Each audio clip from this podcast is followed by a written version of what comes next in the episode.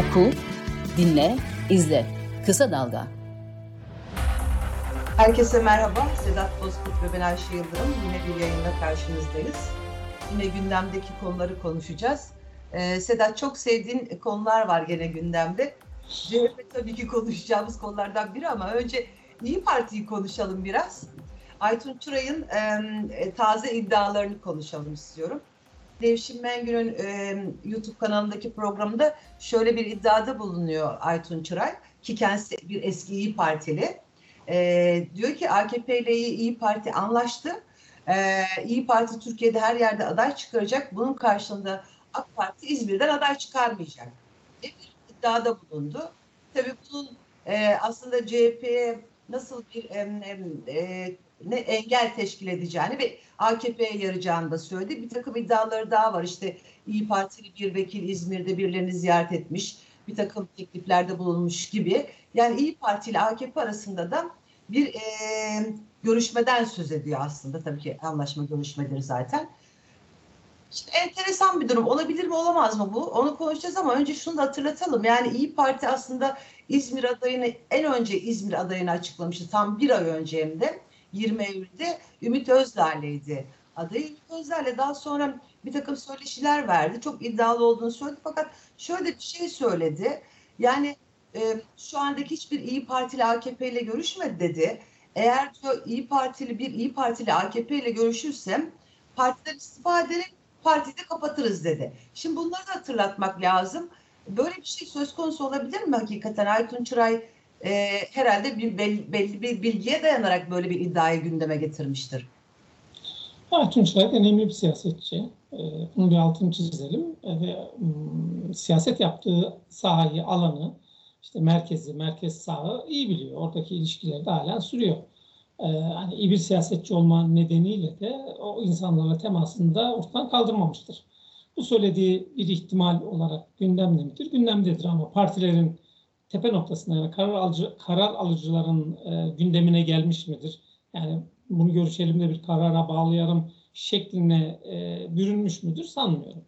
Yani şimdi altta insanların bir araya geldikleri zaman yaptıkları beyin jimnastiğinden e, ibarettir ama mesele bir parti sorunu var Türkiye'de. Yani partileşmemiş ve ne istediğini bilmeyen, durmadan da savrulan, savrulmalarının da Türkiye'ye bir maliyetler olan bir partiden söz ediyoruz. Çünkü yani MHP için aynı cümleleri kuruyordum. Şimdi İyi Parti için de çok rahatça kuruyorum. Hani MHP'yi anlıyoruz tarihsel olarak. Devletin yanındayım diyorum. Devlet kim bugün? Recep Tayyip Erdoğan bitti. Evet. Tartışma orada bitiyor. E, İyi Parti niye siyaset yapıyor? Derdin ne? Yani muhalefettesin bir de kendini konumlandırdığın yerde muhalefet. Hani İyi Parti, MHP gibi dersin ki evet ben de devletimin yanındayım dersin. Gidersin orada konumlanırsın. Onu da yapmıyorsun. Tam karşısında pozisyon alıyorsun ama bütün hamlelerin iktidara iktidara fayda sağlayıcı, iktidara Kesinlikle. avantaj sağlayıcı. E şimdi bu, bu, bu, bunu bir politik e, tutum olarak, bir politik tavır olarak, bir politik yapma yöntemi olarak açıklamak, anlatmak çok mümkün değil. E, hani İzmir özel örneğine gelelim. Açıkladınız çünkü Tunç, Tunç Soyer'i sevmiyorlar başından beri. E, e Kemal Kılıçdaroğlu da Tunç Soyer'i açıkladı. Ya. En azından ziyaretçilerine Tunç Soyer olduğunu. O, onu da ayrıca konuşacağız zaten. kamuoyuna olarak olmasa da ziyaretçilerine Tunç Soyer'e tekrar aday göstereceklerini e, açıkladı. Hani kesinleşmiş değil tabii bunların hiçbiri. Bir, bunların kesinleşmesi için Kemal Kılıçdaroğlu kurultaydan genel başkan olarak çıkması yani. lazım. İki, o kurultayda oluşacak parti meclisinin bu isimlere onay vermesi lazım. Yani e, ben yaptım ol, olmuyor çok hele CHP siyasetinde çok mümkün gözükmüyor. Ben hani Tunç Soyer'e birazcık genel merkez yönetiminin e, mesafeli olduğunu, parti içinde de e, birazcık tartışılır bir isim olduğunu, tekrar İzmir Büyükşehir Belediye Başkanlığı için olduğunu ben biliyordum yani muhtelif yerlerde dillendirdim bunu. Hı hı. Çünkü 11 Büyükşehir Belediye Başkanı ile ilgili içinden bir tanesinden bile sıkıntı olmasaydı, örneğin İstanbul Belediye Başkan adayımız Ekrem İmamoğlu ya da Ankara Belediye Başkan adayımız Mansur Yavaş e, dediği zaman 11 belediye başkanımızdan, Büyükşehir Belediye Başkanımızdan seçmenimizde yönettikleri kentlerin ahalisi de memnun, hepsi de adayımızdır denirdi. Aradan çıkılır giderdi. Ya da bunu bir niyet beyanı olarak söylerdi. Biz bunların hepsini tekrar aday göstermeye niyetleniyoruz ya da hmm, şeyimiz e, o yönde, e, hissiyatımız, kararımız o yönde. Bunlar demediler. E şimdi İzmir'de bir denklem var. E, İzmir'deki denklemi e, İyi Parti'nin adayına AK Parti aday göstermeyerek vererek bozamaz. İyi Parti seçmeni hani AK Parti seçmeni ya da MHP seçmeni niye İyi Parti'ye oy versin? Cumhur İttifakı bileşenlerinden söyleyeyim de İzmir'de niye versin bir de. Yer de çok önemli. Hı hı. E, sonuçta böyle bir bloklaşma olursa zaten otomatikman e, işte HDP Yeşil e, HDP'den Yeşil Sol Parti'ye Yeşil Sol'dan da HDP kimliğine geçen seçmen oradaki denklemi bozacak ya da yeni bir denklem inşa edecek sayıya sahip e, otomatikman CHP adayına verirler. Ve karşıda bu kurulan ittifak anlamsızlaşır. Yani Hı hı. İzmir, AK Parti, İyi Parti'nin ittifak edebileceği anlamlı bir kent değil. Hani ne olur? Şu olur. Çünkü hani bu te- tezkerede gördük. İyi Parti de bunun üstünden zaten bunun kalıcı hale gelmesini, CHP ile arasına bir hat çizmek için kalıcı hale gelmesini yüksek sesle dile getiriyor. Ya bunlar tezkereye de HDP ile beraber oy vermediler. Bakın bunlar onlarla beraberler. E düne kadar sen de buradaydın. Yani hani bu- bugün bakınca diyorum ki bu altılı masa boşuna kurulmuş, boşuna umutlanmışız yani Türkiye'de bir şeyler değişecek diye. Hani buradan bakınca bugün diyorum ki iyi ki devam etmemiş. Zaten bozulacakmış yani, zaten bozulacakmış. Yani olabilirdi, denilebilirdi. Çünkü hani bizim e, olumladığımız e, mesele bu partilerin oradaki e, kurumsal varlıkları değil. Yani ortaya koydukları hedefler. Şimdi buna kim itiraz eder? Yani o doğru Yani diyor. Türkiye Cumhuriyeti Devleti'ni hukuk devleti yapacağım diyor burada altı parti. Ve altını imzalamışlar. E, anayasa değişikliğinde e, güçler arasında dayalı bir demokrasi inşa edeceğim diyor. E şimdi buna e, taraf olmak lazım. Çünkü ben de bağımsız gazetecilik yapmak istiyorum. Bağımsız gazetecilik yapmanın ön koşulu güçler haline dayalı asgari bir demokrasidir. Ki ben de orada dördüncü güç olarak e, yerimi alayım. Ş- Yani ben, ben o, o dönemde de yani hiç partiyi desteklemedim. Hiçbir adayı da desteklemedim. Sadece önlerine koyulan hedefler, benim önüme koyduğum hedeflerle örtüştüğü için e, destekledim. Yani Tabii tabii, aynen. çünkü bu bunlar politik talepler ama e, gazeteci de politik bir kişiliktir. Yani bağımsız gazetecilik yapman için asgari olarak o demokrasiyi, güçler arasında demokrasiyi inşa etmen lazım. Sadece inşa etmen değil. Yani örneğin şimdi Millet İttifakı kazansaydı kendilerine bir iktidar modeli oluştursaydılar her şey güllük gülistanlık mı olacaktı? Hayır gene basına yönelik muhtelif tamponlar oluşacaktı. Ne yapacaktık? Onlara karşı da inşa etmeye çalıştığımız ve aşama kaydettiğimiz demokrasiyi muhafaza etmeye çalışacaktık. Tabii yani Meral Akşener'in geçen günkü gazeteciye söylediği Tabii. şeyler, davranışı ortada yani. İşte bunlara karşı yani bizim işimiz bir iktidar değişikliğinde bitmiyor ki. Ee, Kesinlikle. o, o meseleyi de kalıcı hale getirmek yani. Bu, bu çünkü demokrasi mücadelesi, basın özgürlüğü mücadelesi süreklilik arz eden bir mücadeledir. Böyle bir hafta on gün yaptım yeter hadi ben eve gidiyorum olmaz bu işler.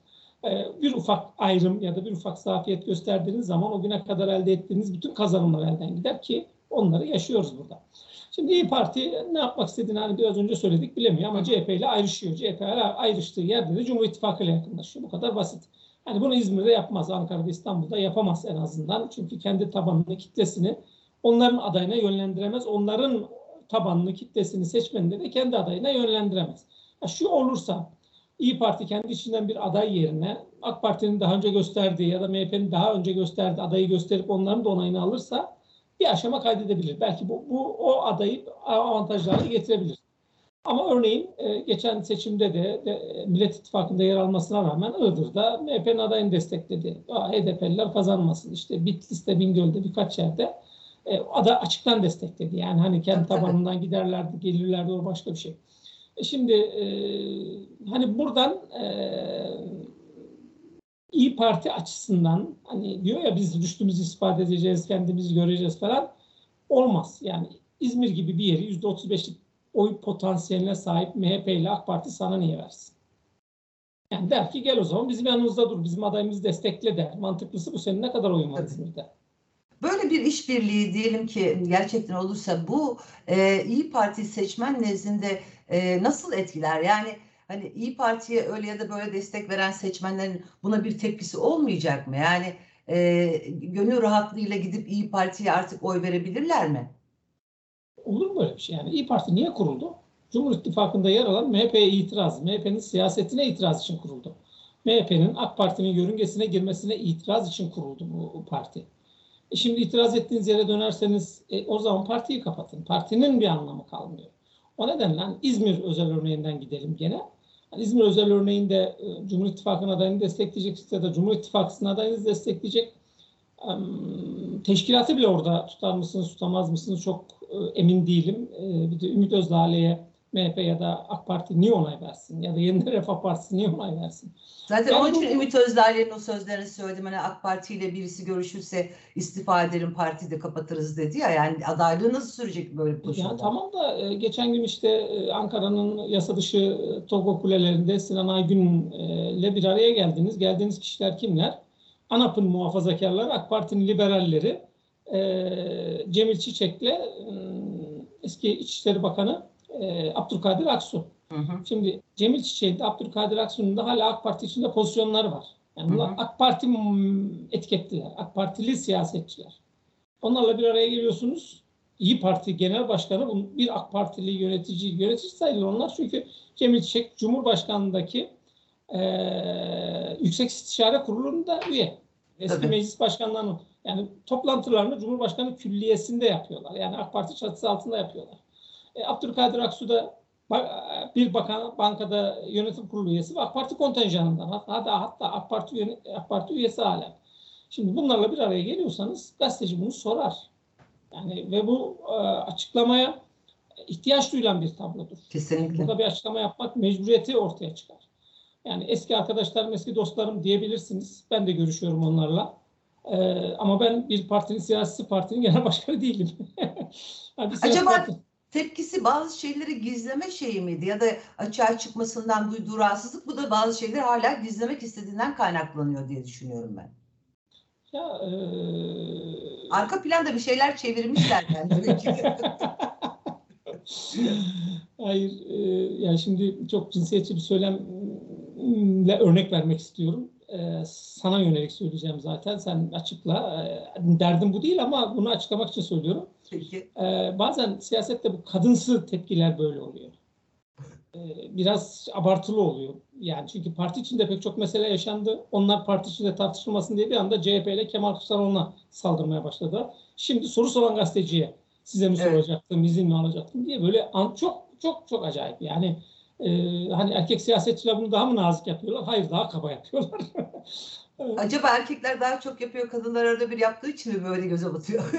bu işin Olabilir. başka yolu tabii de bu haklı çıkarmıyor tabii tepkisini. Biz şu anda başka bir şey konuşuyoruz. Tabii yani e, bu tarafından baktığınızda gerçekten o görüşme iza, muza, iza muhtaç bir görüşme. Kesinlikle. Yani ve gazeteciler bunu sorar. Niye sormasın? Yani hep söylüyorum biz gazeteciler yani e, psikolojik olarak kendimizi tatmin etmek için sormayız. Kamu adına sorarız. Aldığımız yanıtları da kamuoyuyla paylaşırız. Hiçbirimiz kendimize sır olarak Yani. sorunlarımızı anlatmak için saklamayız. Ee, gazeteci soracaktır tabii ki. Yani bu kadar tepki gösteriyorsanız demek ki orada gazeteci şey şüphelenir var. şimdi. Gazeteci şüphelenir. Gazeteci çünkü bu anlamda haber karşısında ruh hastası şüphelenir. İkna edemezsin kolay kolay. İkna olursa zaten gazeteci PR şirketi elemanı e, yazdığı haberde basın bülteni olur. Haber olmaz yani. E, Şimdi bunları bu, bu, bu, bu noktaya gelmesi yani İyi Parti'nin genel başkandan e, yukarıdan aşağıya doğru psikolojiye e, sahip olmasının bir nedeni olmalıdır muhtemelen. Bu, bu şu değil yani 81 ilde şey göstereceğiz, e, aday göstereceğiz e, meselesi de tek başına ifade etmiyor. Çünkü e, son seçimde yani 6 ay önce yapıldı seçimler çok e, şey değil yani üstüne 3-5 yıl geçmiş değil. E, aldığınız oy oranı ortada. Bu oy oranıyla e, yerel seçimlerde nasıl bir başarı sağlayacağınız da çok rahat e, matematiksel olarak hesaplanıyor. Ama burada dediğim gibi yani bir e, Kemal Kılıçdaroğlu'na ve CHP'ye bir öfke var burada yani başka her şeyin ötesinde.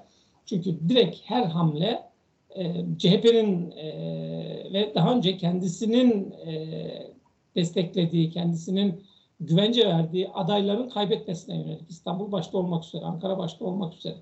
Yani e, bunlar ortak adaydılar. Bunlar CHP'nin CHP adına girdiler ama ortak adaydılar. Bir tek Mersin'de işte siz e, başvurma işini beceremediğiniz için Demokrat Parti'den sizin bugün genel başkan yardımcınız olan kişi e, belediye başkan adayı olarak girmişti ama o da bir şeydi.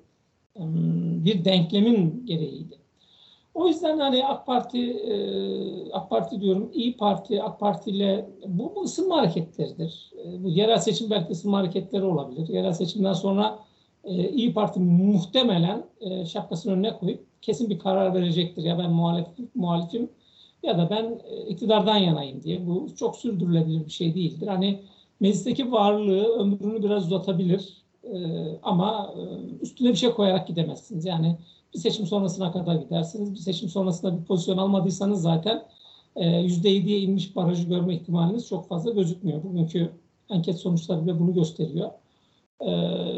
Yani Cumhur İttifakı'ndan size oy niye gelsin, Millet İttifakı'ndan size oy niye, niye gelsin çok anlamlı bir yerde durmuyor İyi Parti. O yüzden bu tür kafa karıştırıcı, hatta spekülasyon, hala hatta komplo teorilerine malzeme olabilecek pek çok gelişmeyi, açıklamayı biz uzun süre konuşacağız İyi Parti üzerine.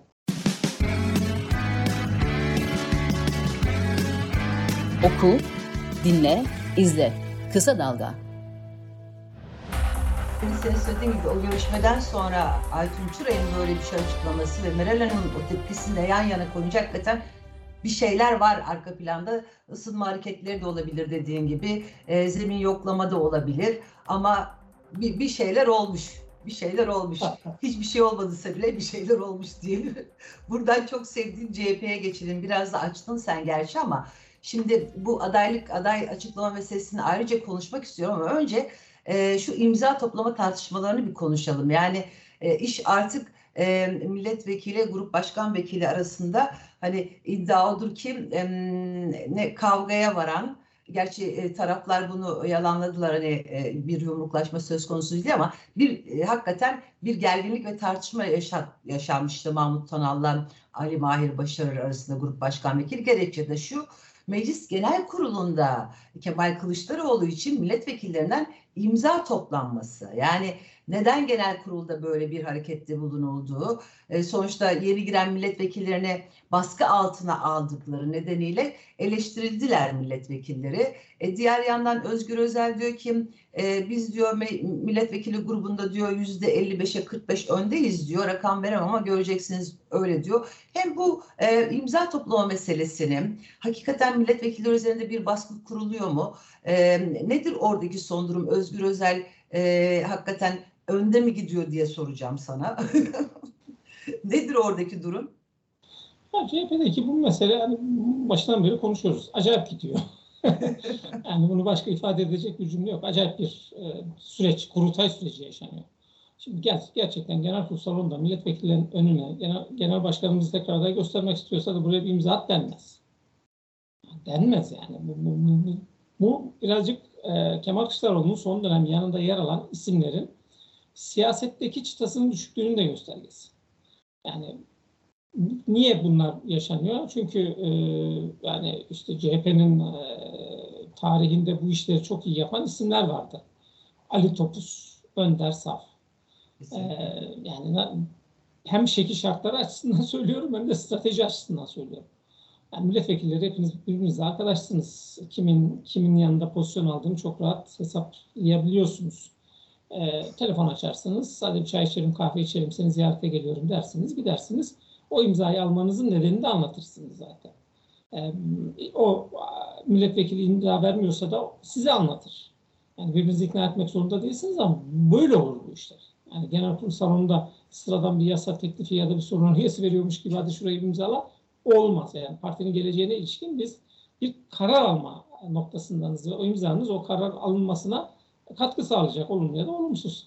Bir buradan başlamak lazım. İki, CHP e, hani milletvekillerinin üstünde bir baskı var mı? Milletvekilinin üstünde niye baskı olsun? Daha yeni girdiler parlamentoya. Dört sene oradalar. Yani ne diye baskı yapabilirsiniz? Ben bir daha seni listeye koymayacağım diye. böyle böyle bir şey olacağına ihtimal vermiyorum. Hani milletvekilleri baskıya boyun eğmemelidir, direnmelidir, milletvekilleri baskı altına alamazsınız gibi. Onlar milli iradeyi temsil ediyordur gibi süslü cümleler kurmadan söylüyorum bunu. Yani hani milletvekili baskıya alabileceğiniz bir şey yok. Şartlar e, yok bugünkü e, CHP TPMM grubunda. Hani belediye başkanlarını e, alabilirsiniz. İşte seçilirsem seni koyarım, seçilmezsem koymam falan filan diyebilirsiniz. İki taraf için de söylüyorum bunu. Hı Peki bunun örneklerini görüyoruz zaten.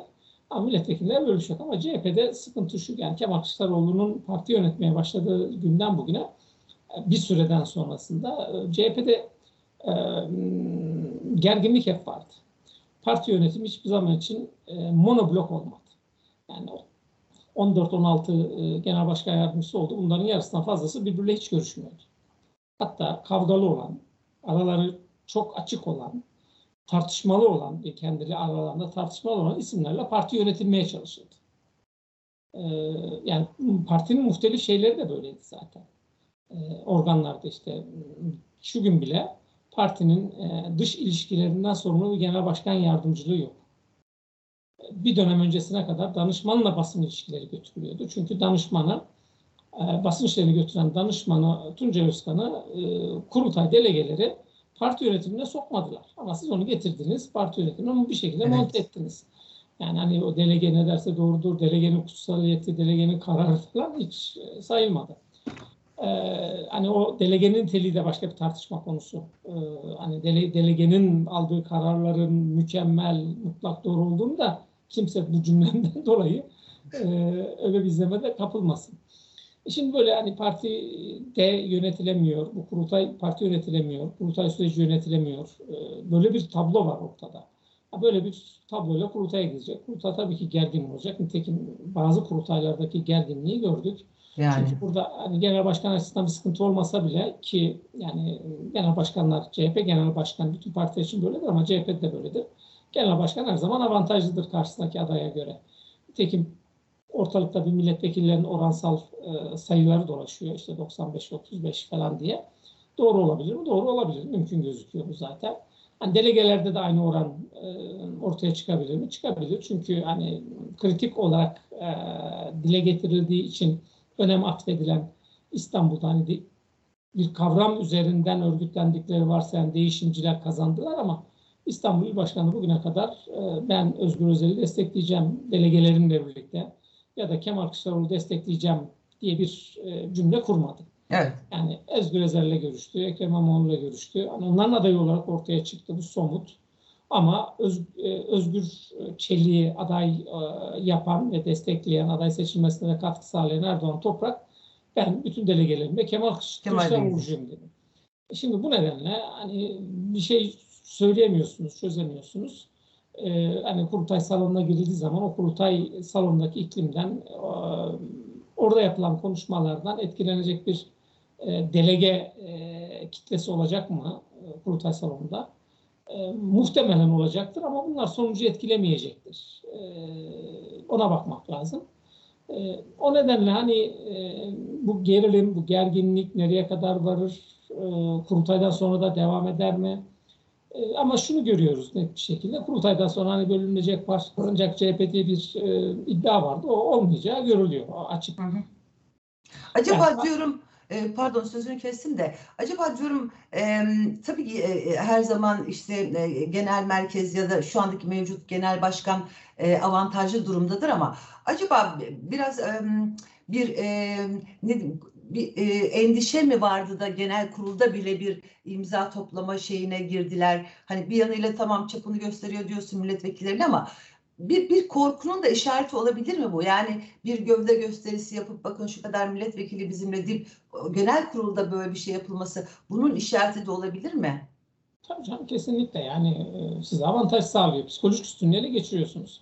750 delegenin imzasıyla 1338 e, galiba delege sayısı şeyle doğal delegelerle e, birlikte 1338 ee, delege içinde 750 delegenin imzasını alıp e, şeye, kurultay salonuna giriyorsanız siz ilk turda kazanacağınız hemen hemen kesindir. E, karşı tarafta moral olarak bir çöküntüye neden olur bu.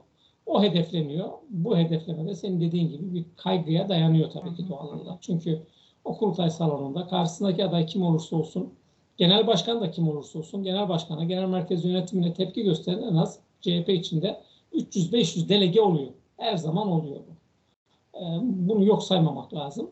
Yani bu delegeler önlerine genel başkan hedef olarak koymadıkları zaman bile e, parti yönetimini koyuyorlar ve genel e, başkanın listesini darmadağın ediyorlar. Yani işte en son en güçlü olduğu kurultayda e, dörtte biri yani 15'in üzerinde isim genel başkanın anahtar olarak adlandırılan listesi dışındaki isimlerden oluştu. Yani genel başkanın partiyi yönetmek için kurultaya sunduğu listenin dışındaki isimlerden 15 kişi parti yönetimine girdi ve Kemal Kılıçdaroğlu partiyi onlarla bu da çok önemli. En az genel başkan kadar önemli. Çünkü e, Kemal Kılıçdaroğlu e, genel başkan seçilip e, parti meclisinde işte değişimciler olarak adlandırılan e, yapı e, çoğunluğu ele geçirirse e, Kemal Kılıçdaroğlu istediği insanı belediye başkanlığı yapamaz. E, istediği kararları o parti meclisinde aldıramaz. E, o partiyi yönetmekte zorlanır. O parti e, kendi iradesi dışında yönetilmeye başlanır bir yandan. Ee, ve şöyle bir risk her zaman vardır. İşte Baykalcılar da bunu hep araç olarak kullanmışlardır. Bir muhalefet yapma aracı olarak. Parti meclisindeki çoğunluğuna sahip olan değişimciler istedikleri zaman olağanüstü kurultayı toplarlar. Seçimli evet. olağanüstü kurultayı toplarlar. Ya da olağanüstü kurultayı toplayıp tüzük değişikliği yapabilirler. Ee, parti programı değiştirebilirler. Ee, yani parti tüzüğünü değiştirebilirler. Örneğin MYK'yı daha önce parti meclisi onaylıyordu. Şimdi Baykal zamanında değişiklik yapıldı genel başkan direkt atıyor. MYK dediğimiz genel başkan yardımcıları olan yani partinin yürütme organı. Yani parti meclisi alınan kararları yürütecek organı. E, parti meclisi bir tüzük değişikliği kurultayı toplayıp tüzüğü değiştirip parti meclisinin onayına sunarsa ya da parti meclisi kendi içinden seçer derse bütün genel başkan yardımcılar değişimcilerden oluşabilir. Yani teorik olarak bu da mümkün. Tabii. E, o zaman düşünsenize kurultayda rakibiniz olan isimlerle siz parti yönetmeye çalışıyorsunuz. Buna hiçbir genel başkan e, dayanamaz, direnemez. Olağanüstü kurultayı bizzat kendisi ister. Ve o olağanüstü kurultayı da muhtemelen kaybeder. Şimdi tam buradan e, zaman da azaldı ama tam şimdi çok az kaldı. iki hafta falan kaldı. İşte e, kurultay yapılacak ve dediğim gibi parti meclisi değişecek. Şimdi Kemal Bey e, dediğim gibi bize değil ziyaretçilerine gene açıklamış. İşte İzmir adayımız Tunç Soyer, Balıkesir adayımız da Ahmet Akın diye. Ee, daha önce de işte İstanbul İmamoğlu İmamoğlu'nu İstanbul adayı olarak açıklamıştı ve hani e, bu yüzden de eleştirilmişti. Yani genel başkanın yetkisinde değil bu parti meclisi zaten adayı belirler ve önünde bir kurultay var. Belki genel başkan seçilmeyecek. Parti meclisi yenilenecek. Ee, Kemal Bey e, niye böyle yapıyor diye sormayayım mı? Yani hakikaten kulaklarını tıkamış olabilir mi yani bunlara? Ee, zaten yönetemiyor dedin ama kurultay varken böyle bir açıklama yapması çok mantıklı gelmiyor bana doğrusunu istersen. Ya tabii yani bu um, hala 14 Mayıs'ın şokunu atlatmış değil CHP. Toptan olarak atlatmış değil. Kemal Bey bunun dışında değil. E, Kemal Bey'de de bunun semptomlarını görüyoruz zaten. E, yani çok iyi biliyor. Ya, örneğin geçenlerde söylediği cümle. E, kurultaydan sonra e, parti aleyhine konuşanları atacağım. Dehşetti. Olacak iş değil. Yani. Dehşetti. Yani e, şimdi bu, bu, burada şey var, bir yorgunluk emaresi var. Bu hmm. yorgunluk emaresi biraz partinin kendi içine kapanmasından da kaynaklanıyor. Yani günlük siyasetten kopuk bir CHP var karşınızda. Yani Erdoğan'da daha doğrusu muhafazakar sağ siyasette bir de karşısında Filistin meselesi var. Meseleyi bütün siyasetten oraya yıkmış vaziyetteler. Ülkenin herhangi bir sorunu, bak emekler maaşı dahil, evet. enflasyon dahil hiçbir şey konuşulmuyor. İşsizlik, güçsüzlük, bir sürü sıkıntı var memlekette, adaletsizlik hiçbir şey konuşulmuyor memlekette. Çünkü muhalefet kendi içine kapanmış. İşte İyi Parti biraz önce söyledik. Yani evet. e, fırtınadaki bir gemi gibi dümeni kokmuş bir yere gidiyor. Nereye gittiğini onları da bil, bil, bildiğini çok ihtimal vermiyorum. Erdoğan'ın tam sevdiği tablo bu. E, işte bugün bir cuma tweet'i bile attı Arapça. E, siyasetin oraya yıkmış vaziyette. Bütün her şeyi oraya çekmiş vaziyette. Muhatap olacağı sorunların hiçbirine muhatap olmadan bir iktidar e, yönetiyor. E, yani hoşnut. E, şimdi bunun CHP içindeki e, genel başkan da, genel başkan adayı da, parti meclisi için yarışanlar da dahil olmak üzere söylüyorum. Herkesin birazcık dengesini bozmuş olması çok normal. Peki Sedat, çok teşekkür ediyorum. Süremizin de sonuna geldik. Haftaya görüşmek dileğiyle. Haftaya yine CHP'yi konuşmak üzere burada Ama kurultay sürecindeyiz. Mecburen konuşacağız. ya tabii ya. Çünkü bir, bir dakikada şunu söyleyeyim de hani çok abartıyoruz. Yani CHP'de kurultayda Kemal Kılıçdaroğlu kalsa, Kemal Kılıçdaroğlu'nun yerine Özgür Özel başka birileri gelse sanki memleket şaha kalkacak, her şey düzelecek, CHP bir anda iktidar alternatif olacakmış gibi bir e, sağlıkla hareket ediyoruz. Bunu bir hatırlatayım. Böyle bir şey yok. Yok öyle bir sayıkla hareket etmiyoruz. Biz olgular üzerinden konuşuyoruz. Çok önem e, vehmederek akşamları da işte bütün televizyon kanalları var. Benim elimde televizyon yayını olmadığı için ben izlemiyorum ama e, sosyal mecrada bazen düşüyor. Herkes bunu konuşuyor da hani bunu bir bilelim. Yani konuşmak için iyi konu ama sonuçları itibariyle bu kadar konuşmayı hak edecek bir şey değil. Peki. Teşekkür üzere. ediyorum. Görüşmek üzere.